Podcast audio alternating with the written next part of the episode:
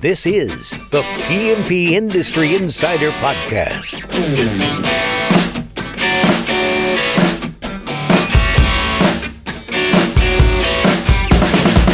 Hello, everyone. Welcome out to another episode of the PMP Industry Insider Podcast, where we are looking at what is changing in the industry and we take you to the front lines to those that are driving those changes in the industry.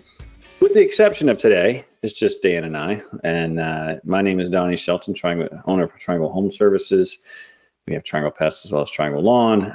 If you listen to the podcast, you probably have heard this a thousand times. I'm also the CEO of Coalmarch, which does digital uh, marketing and sales services for the pest and lawn industries. And with me, as always, is the highly esteemed, highly sought after rock star of the pest and lawn industries. Can I? You want me to keep going, Dan? I mean, I mean. Yeah, yeah. So, uh, good morning, everyone, or good afternoon, whenever you're listening to this. Uh, so, uh, uh Dan Gordon here, PCO bookkeepers, PCO M&A, M&A uh, specialists. Um, Donnie, I, I, was actually in the South Carolina um, Pest Management Association show, and they had a little banner with my picture on it. And Donnie sent me a picture of it, but somebody drew a mustache on it. So I was wondering uh, who did that.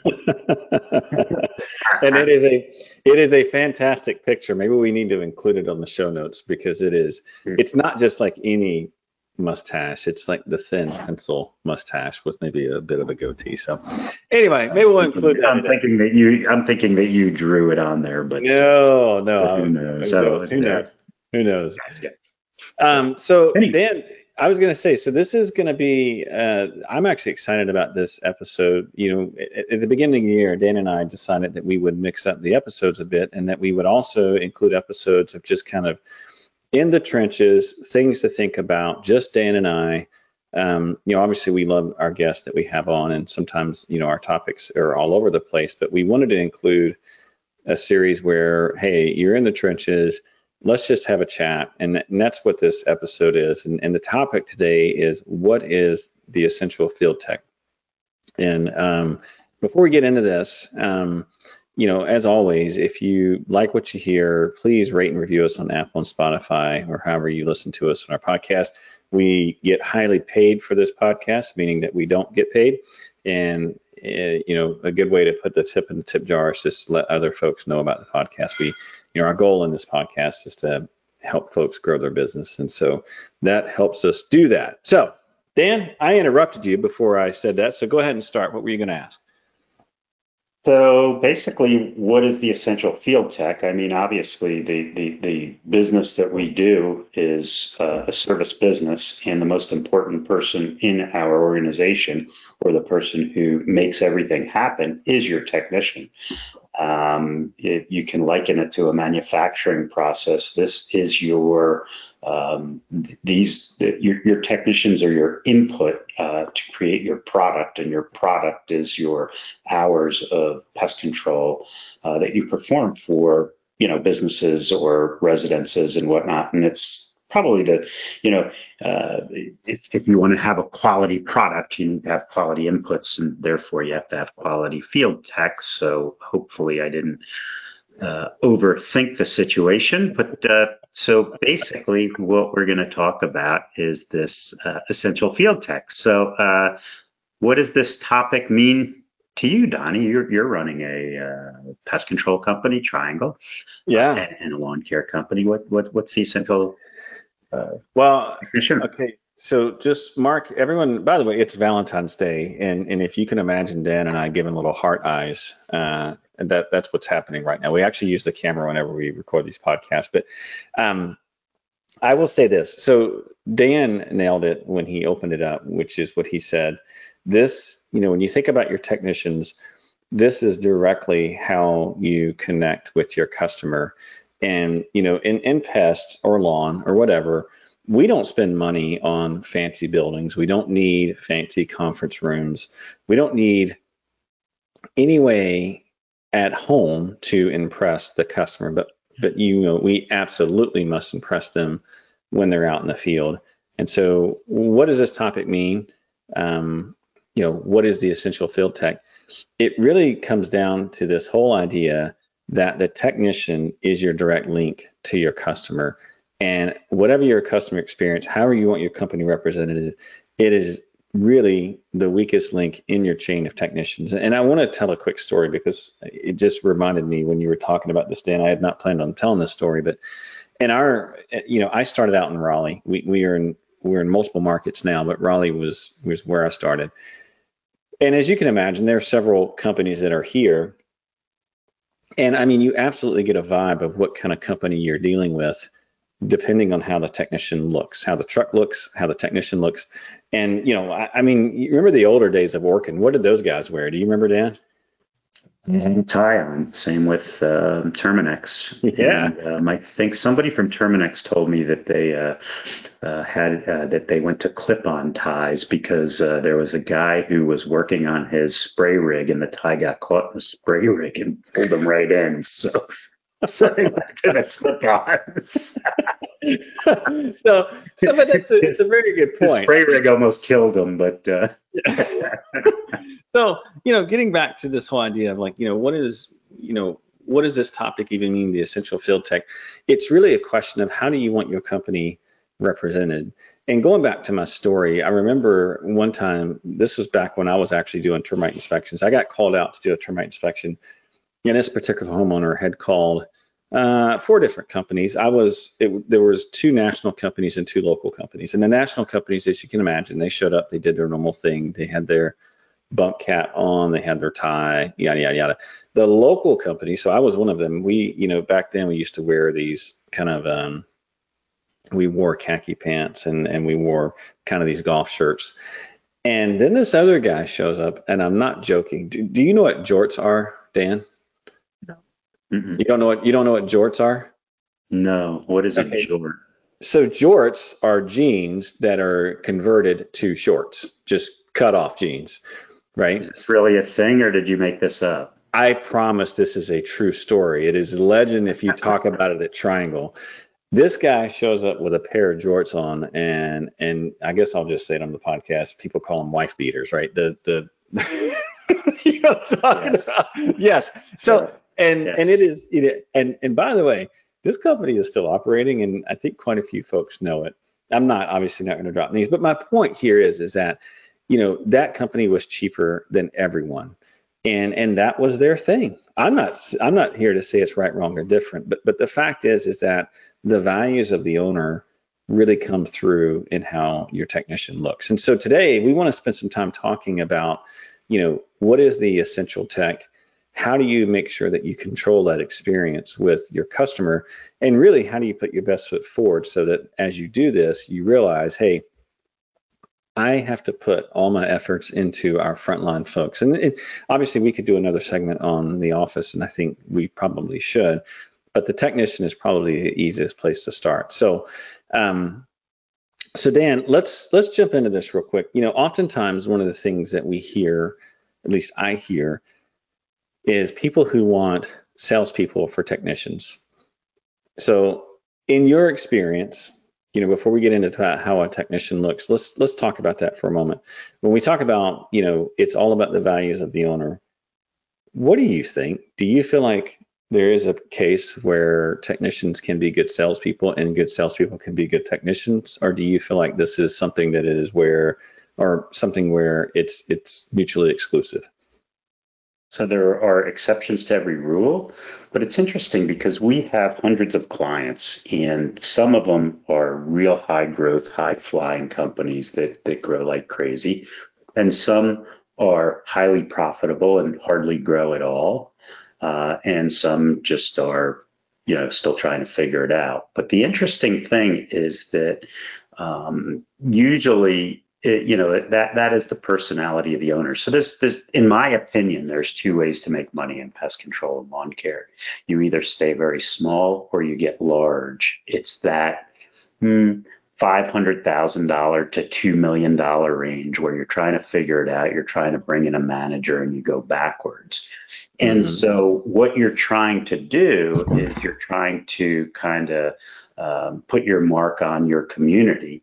And so uh, it's it's it's kind of uh, interesting that that the guy who stays small but does you know real high quality work, very scientific and whatnot.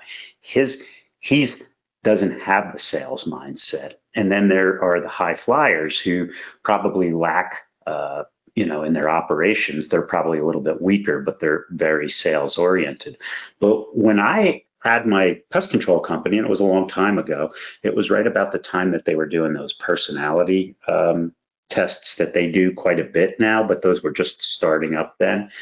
And what, uh, you know, uh, I believe it was called Drake, um, and there are a bunch of them out there. But basically, what it told us is that a salesperson and a technician have uh, opposite personalities. The technician is a, um, you know, uh, a problem solver who, you know, doesn't want to, uh, you know, start to, um, you know, uh, you know, uh, try and sell somebody or or get into situations where, um, you know, he's he's confronting somebody or or or anything else. He's just a, a problem solver. And the sales guy, he's an outgoing guy or gal who, uh, you know, they they they you know want to sell and they want to please and and uh, they're trying to figure out ways to get that done. And it's usually rare and it definitely happens where you have crossover but it's hard to find a technician who's a good technician operationally who is a great salesman. They're out there but they're hard to find. I, I think fundamentally there's it's just different personalities. You know a really good technician is someone who's detailed oriented usually um, pretty focused. You know, salesperson's very big picture. Where are we going? What are we doing? Um, you know, but but getting back to, and we've mentioned this on previous podcasts, which is, you know, okay, my personal opinion, this is opinion, I have no empirical data to back this up, is that it's very rare that you have a very good technician who is also a very good salesperson. And I have tried, and we've talked about this in, you know, in, in a previous episode I've tried to turn our technicians into salespeople and I failed. And what I have learned over the years is that while technicians may be in general not very good salespeople, um, they are fantastic lead generators. And you know that's for us. You know, again, are there companies out there who are able to have their technicians sell? Absolutely. Are there companies out there who are successfully doing it? I'm sure there are. I don't know very many. And I go back to kind of what Dan was just saying. You know, a lot of times when you see these companies that are growing extremely fast, generally speaking, they have salespeople who sell and technicians who service. They don't really blend the two. It's it's pretty rare that I see a company that um, that had that are growing. You know, they're, they're exponentially growing and they're getting it from technician sales. You know, because fundamentally it creates this this dynamic of where I need to get the work done and I need to also sell. And to me, it creates it creates a situation where your technician is like a spork. Do you like a spork, Dan? You know what a spork is? Uh, all these uh, different acronyms. I, I, don't know what a spork is. I don't hey, come know. Come on, you know what a spork is? Are. It's, it's one of those know. things where it's like it's a spoon and it's a fork, and you know I'm talking about a spork. Come on. It's, he was born with a golden spork in his mouth. Was that? well, you know the pro- you know the problem with a spork. No, no, I don't actually. the problem with a spork is that it sucks as a fork and it sucks as a spoon. Like it's trying to do two things and it just sucks at both of them. And I really do feel like that's the same thing with technicians, right? It's if you want to have a really good, you know, service side of your business, focus on that right? Allow your technicians to get very uh, you know, down in the details, allow them to do a lot of training, you know, and that way they can solve the problems. Because at the end of the day, you can sell all day long, but if you can't follow through, it doesn't really matter. And same thing for salespeople. It's all about specialization. Um, I just don't see, you know, again, I don't want to beat this topic to death, but I, I personally have not witnessed cases where a company has very good technicians who are also very good salespeople. So um, you also need to be careful if you're gonna if you've got a terrific technician or terrific technicians, be careful about forcing them to sell because you'll make them unhappy and they may look around because you're pushing them outside their comfort zone. Again, there are exceptions. There's some, you know, some of the best salespeople in the industry I've met started as technicians, uh, and what makes them great salespeople is they have, you know, uh, uh, good knowledge of, of, of what we really do, but um, it's not it's not the rule. It's it's more the exception. So be careful about trying to do that. But let's let's let's explore this whole lead thing because we've got a whole bunch of clients who do that. And if you've got 10 or 20 or 30 technicians on the road, my goodness, how many leads could you generate? Um, right. How do you right. how do you how do you do that? Yeah. So we, and and again, we've talked about this in a previous podcast, but you know for us, and, and I'm speaking directly at Triangle, and I know a bunch of other companies that do kind of the same thing. We require at least five leads a week. And if you think about that, that is so easy for a technician. A technician in general is probably going to do 10 to say 18, I'd say 10 on the low end, 18, 18 on the high end stops a day. They're going to see that many houses. Obviously, you offer services chances of them seeing at least one thing for the entire day is pretty freaking good. Um, and you know, in the past, we actually, and this is again, we could go down a rabbit hole with this one, but um, in the past, we used to have our technicians manage their leads. And so they would submit a lead, and the next day they would call the customer, Hey, Mrs. Smith, I was out there yesterday. Well, that failed. I shouldn't say it failed, it just didn't work as well what has really worked for us now is where the technician snaps a picture. You know we have a form on our website. They submit the picture with the you know whatever they found. It goes to an outside sales team. They initiate a call and then a salesperson sells and a technician texts.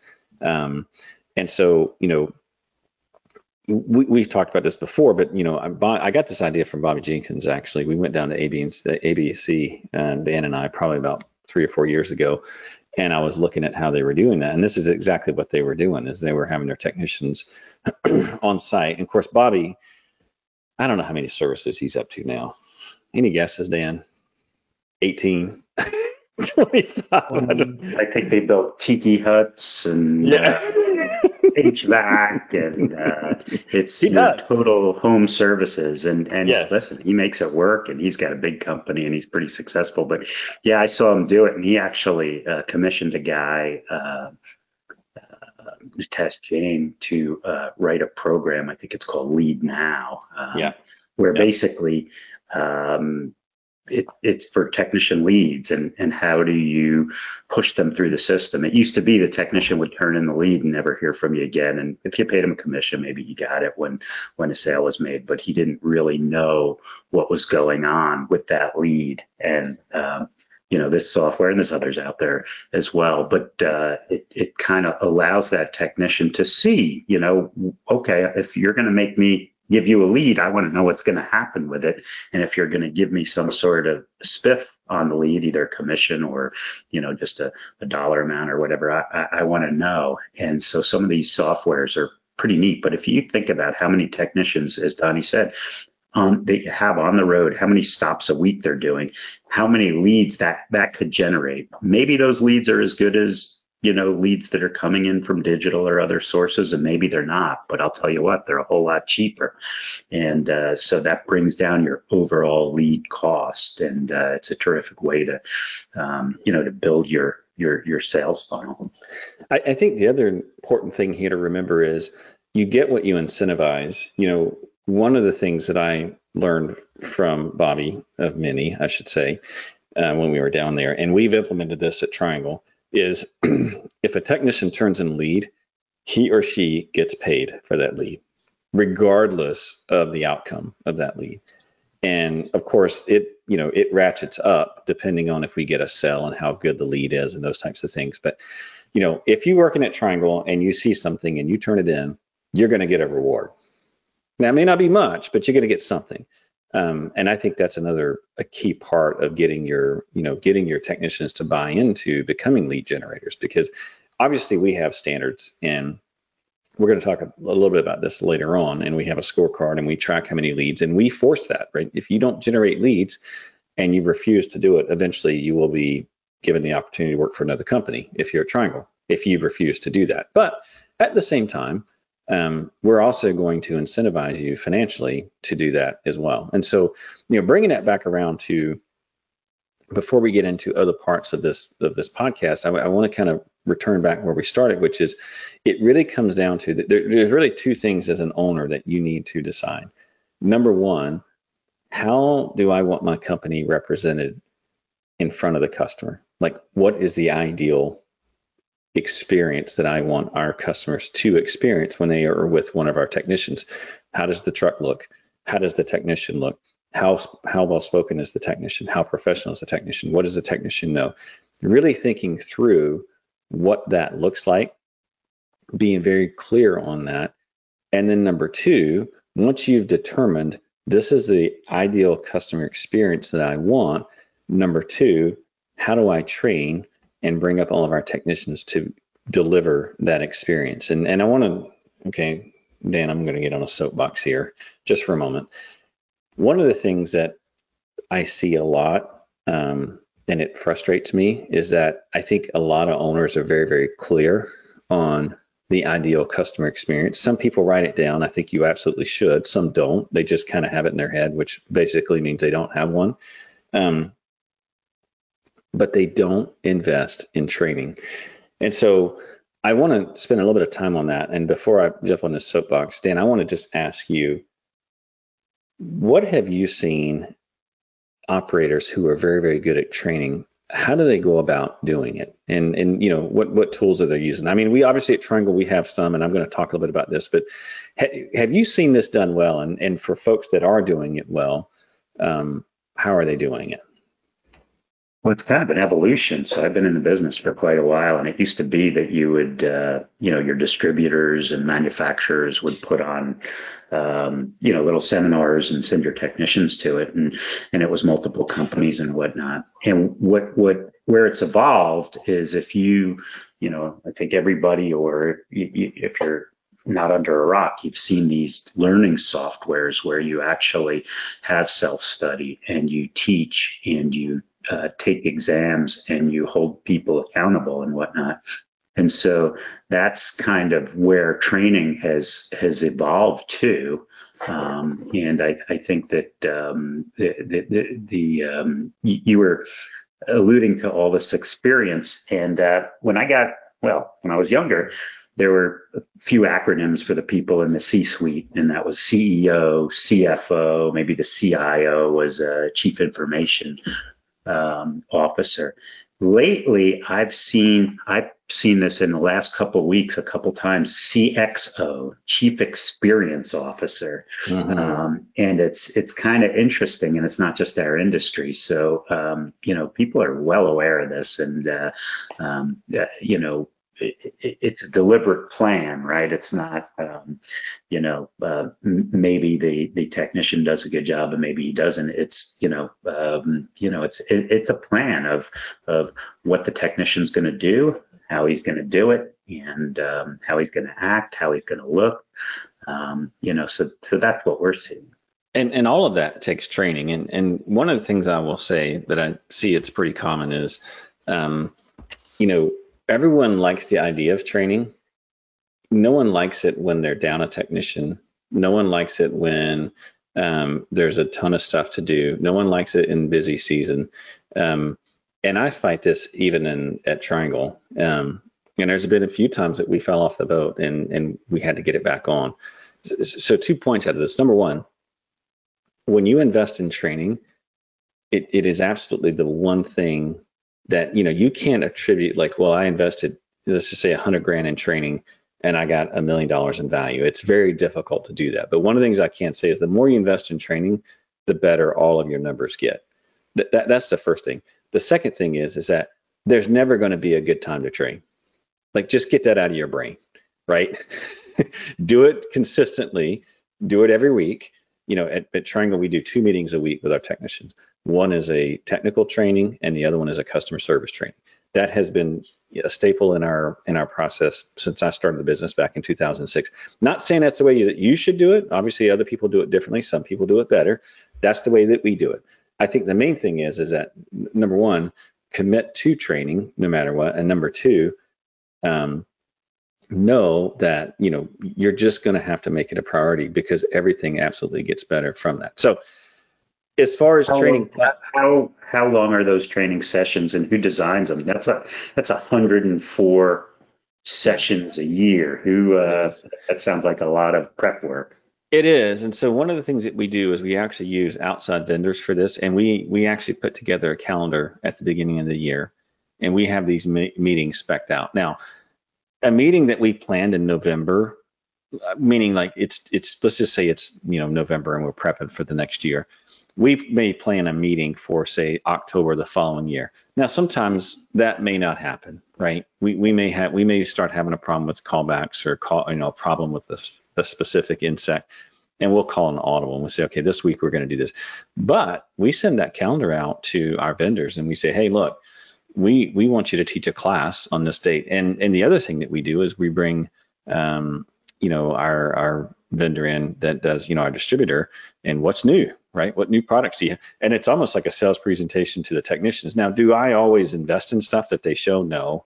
And sometimes they show some wacky stuff. And can I say that every single meeting is is productive? Well, I would like to think so. Obviously, I don't like wasting people's time, but it's that you know that weekly discipline of technical training and weekly discipline of customer service training.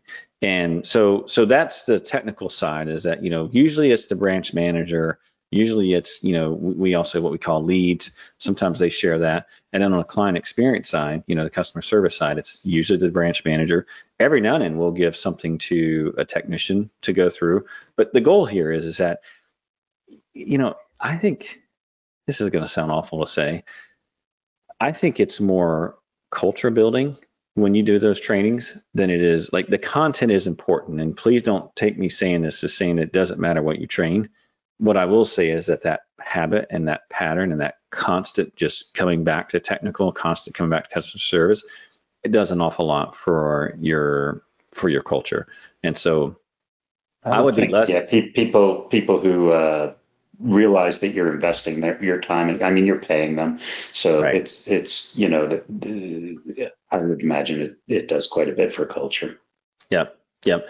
So I think that's uh, I, I think the main thing there is that you got to invest in it. Again, going back through thinking through you know what is the ideal experience? And and just realize everything's a process right? You you you, you put in the fundamentals you start doing the trainings and then you just let time work its magic. And eventually what's going to happen is that folks that don't necessarily line up with your vision are going to leave and folks who do are going to excel and and attract more folks that do. So so well, when, when we when, when we do these podcasts, usually we have a light outline, and there's a couple of points here that I think are really important that I, would love to to expand on. Is um, and and you know, in my accounting firm, we have job descriptions. Um, you have something called position agreements. What yes. is a position agreement? Why is it important? How do you use it? Yeah. We, you know, I need to link one of these uh, in in the show notes. Um, you know, I I loathe job descriptions. In fact, I freaking hate them. Um, mainly because you know what are we taught about job descriptions? Well, they should be generic. They should be, you know, so you you know you, you want them to be generic so that folks, you know, when you ask them to do something, you're like, well, it's part of your your job description. The problem with that is is that it doesn't communicate clearly what it is that you expect. You know, one of the things that is said in traction, and it's also said in the book E Myth, is that you've really got to look at your business through the eyes of accountability. And what that means is, is that okay, the business needs this. What position is accountable to produce that result? And so that's why I have a position agreement, meaning that for this position, here are the accountabilities, here are the responsibilities. And, and the backside of that is an agreement, meaning that I want both the manager and the person who's filling that seat to agree that this is how things are going to work. And if you ever look at a position agreement at Triangle, what you're going to see is that there are very specific things and it ties directly to the review. So, for example, if Dan, if you worked for me and you were a technician, there's going to be a few things I'm going to look at. I'm going to look at your production. I'm going to look at your callback percentage. I'm going to look at your sales. I'm going to look at your customer service. Now, there's more things that we're going to look at, but that's going to be in the position agreement. And not only is that going to be in the position agreement, there's going to be expectations set as to what you should be, how you should be performing. And then when we meet again next quarter and we do a review or whatever, that's going to directly tie out to that review. So when I sit down and say, okay, Dan, this is how you're doing, we're going to start with production, then we're going to go to callback percent, then we're going to go back to sales, and then we're going to go back to customer service. And so it really comes down to I don't like broad and I don't like fuzzy. I, you know, obviously there has to be a little bit of that. I don't want to make it sound like, you know, it's, it's, but, but at the same time, you want there to be clarity like this position is responsible for producing this result for the business. And there's you a, actually put numbers into that when when somebody's do. just joining you need to do this much in production. You need this many leads or sales or whatever well we we put standards in there and they're kind of the floor right? You have to be at least at this level. Of course we have you know folks who compete and folks who do better. But at the end of the day if you're not meeting the standard well then that's a problem um, and, and, and, you know, and that's not to say that someone's bad or whatever. I mean, it may be mean some additional training. It, you know, there, there may be multiple reasons as to why that's happening. So that's, but that's the, that's, that's kind of the team member side of the agreement. The other side of the agreement is the manager's side. And, and, you know, a job description gives zero accountability for a manager. And how many times have you seen a manager who was just not engaged, not engaged in helping the person get where they need to get? And so if you look on our position agreements, there's actually a thing where the manager buys into the team member and says, I'm going to do everything I can to help you maintain, reach and maintain these standards. And so both people, it's an agreement, right? It's an agreement that look, I'm going to these are these are the accountability. This is what I'm accountable for. Here's here are the results that I'm going to produce. Team member, and here I am as a manager. I'm going to support you any way that I can. And we're going to agree that this is how this is going to go down. Once that is done, then that those uh, you know those agreements. I mean, again, we call them you know KPIs, whatever. Those get directly measured on that team member's review, and so there's no like ambiguity, right? The, the thing I want to cut out is any kind of political process. So so it comes time for say Dan's review and for the last, say, month, Dan has been fantastic. But the other 11 months, he's a piece of shit, right? He gives me a hard time. He does this. Jeez. Yeah. yeah. but I mean, you know what I'm saying? Then, then what's going to happen is, well, it, it, works in reverse, right? You got someone who's really like did just awesome 11 months, and then like the last month they've been struggling. That's the recency effect. When you've got standards and you've got numbers and you've got clarity, now you can be much more objective and you can communicate a lot clearer. This is what this role is all about. And so it just, it really helps both the team member and it helps the manager realize and everyone be on the same page like look this is what's getting it for the business because the fact is is if you don't have this it really comes down to the relationship between the manager and the team member and you know, do sometimes you, do you update these agreements? Like, uh, so I've been with the company a year, so now the expectations are higher. I've been five years or whatever. You know, or is it? We don't. I mean, we have kind of a baseline standard, and then after that, it's kind of a per employee kind of deal, right? I mean, we have we do what we call ILPs in our company now, and and by the way, I got this idea from Fox. It's a fantastic idea. It's not a new idea. It's just us implementing it and then that person's kind of chasing their own you know they're, they're trying to get better within themselves. But but the fact is is that the standards are the standards. You know you as a business owner you as a manager whatever you have to think through like this is what the business needs and then make it very very clear in a position agreement that you know hey if this position produced this results then the business is getting what it needs. And you know ultimately what you're trying to do is you're trying to make it so that um, that person understands it, the manager understands it, and both are, you know, completely committed and agree to that that's what they're going to work towards. And so that's what is it? What is, it, what is an ILP? What, what is it? Yeah, so that's an ILP is what's called an individual leadership uh, plan, and what that is. Um, is it's a time, and, and, again, this is something I learned from from Fox. I, I, don't know why I didn't think to do it in my own company, but but they are fantastic at this. And essentially, it's when you sit down with a person and you say, okay, what is it that you want to do? What is it that you want to accomplish? And that may be, you know, we talk about personal, and we talk about we talk about one personal, and we talk about one business, and you know, for their role. And so for a technician, that might mean, and not by the way, not everyone buys into these I've got folks in our company who are fully vested and they're just killing it personally. They're doing great in their role. And we got some other folks that like, yeah, this is something that Donnie makes me do and it sounds great and rah rah rah and they don't really engage.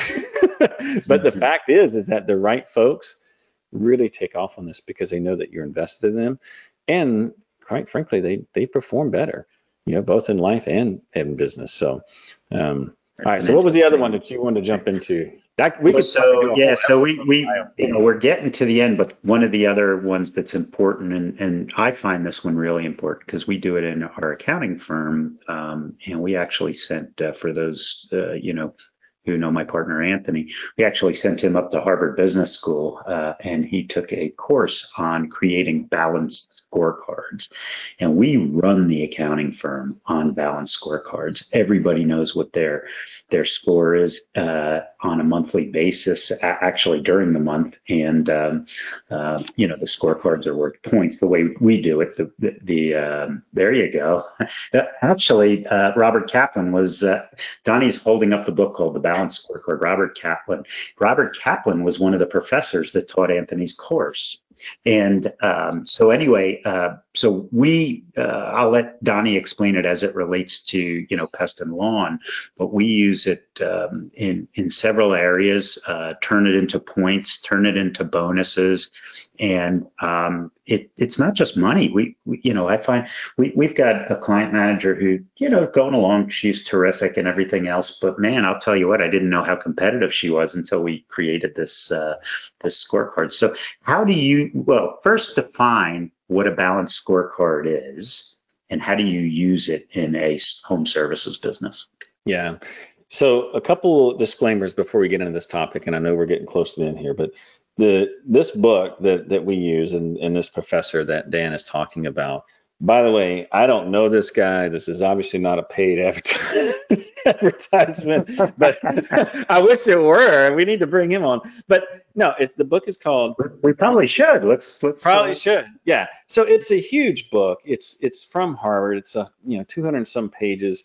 It's a dry read. I'm not gonna I'm not gonna lie, but it's absolutely good. And and the whole idea behind this book is that when it comes to people performance you know, you really need to make sure that you don't incentivize all in one direction because you're probably not going to get what you want in that case. I mean, and I think of the case of Wells Fargo, right? And the big meltdown that we had and people were creating accounts and, you know, they were, they, they had these high pressure commissions and, and folks were really doing some, uneth- some unethical things because they were incentivized to do that with no balancing or competing metric to balance that out. And you, you, see this in companies, right? You see a company that's all about profit, they have zero growth. A company is all about growth, they have zero profit. And so really it's all about thinking through the position and how do I create, you know, these competing metrics that really bring out the best or the you know the best client experience I'm trying to have. And so when you think about a technician, you know, they're pretty standard things, right? So you want them produced, okay, but what's the competing metric in production? It's callbacks right? I mean, I can go out and hell, I can produce 20 yards or 20, you know, 20 houses a, a, day, but if my callback percentage is 50%, well, that's not that's not a very good. I'm still not a good technician. I'm producing like crazy, but there's no balancing incentive, and so it's really just thinking through your ideal client experience.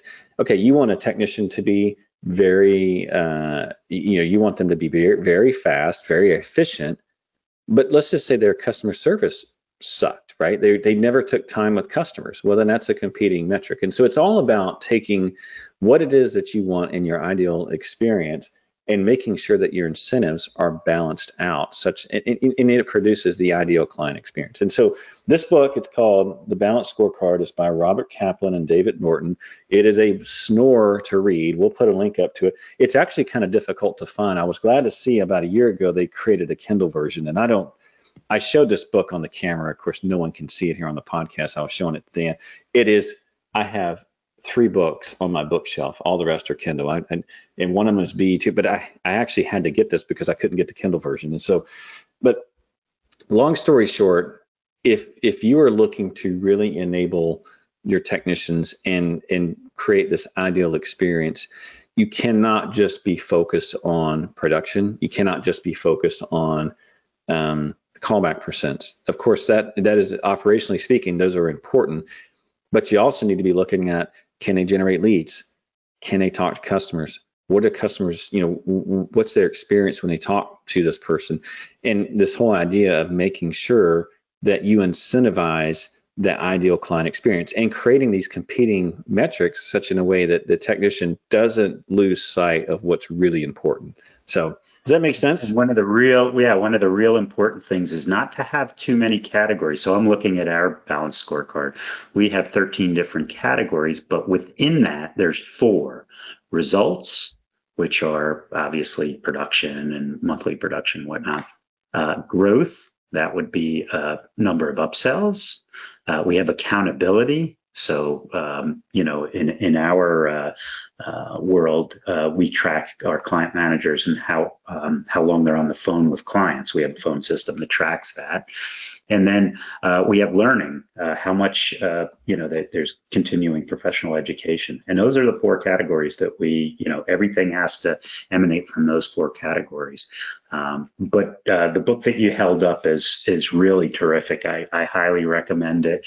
There there are actually several books, and, and there are a bunch of articles. If you know, not not not to not to be a blue blood like uh, Donnie, but if you read the Harvard Business Review, um, these guys have, have, have, written articles, and it's uh, you know really uh, um, you know uh, it, it, it, the the whole concept once you really get it, it's pretty simple and pretty intuitive, but it's a real aha. And so balance scorecards are a, a pretty cool way of. Uh, yeah. And, and, and, for the record, I don't read so good. Just Dan, I know what Dan's painting there. So I will, uh, I will gladly, no. So it's good. So anyway, all right. Well, hopefully, you know, obviously we're here, we're here at the end.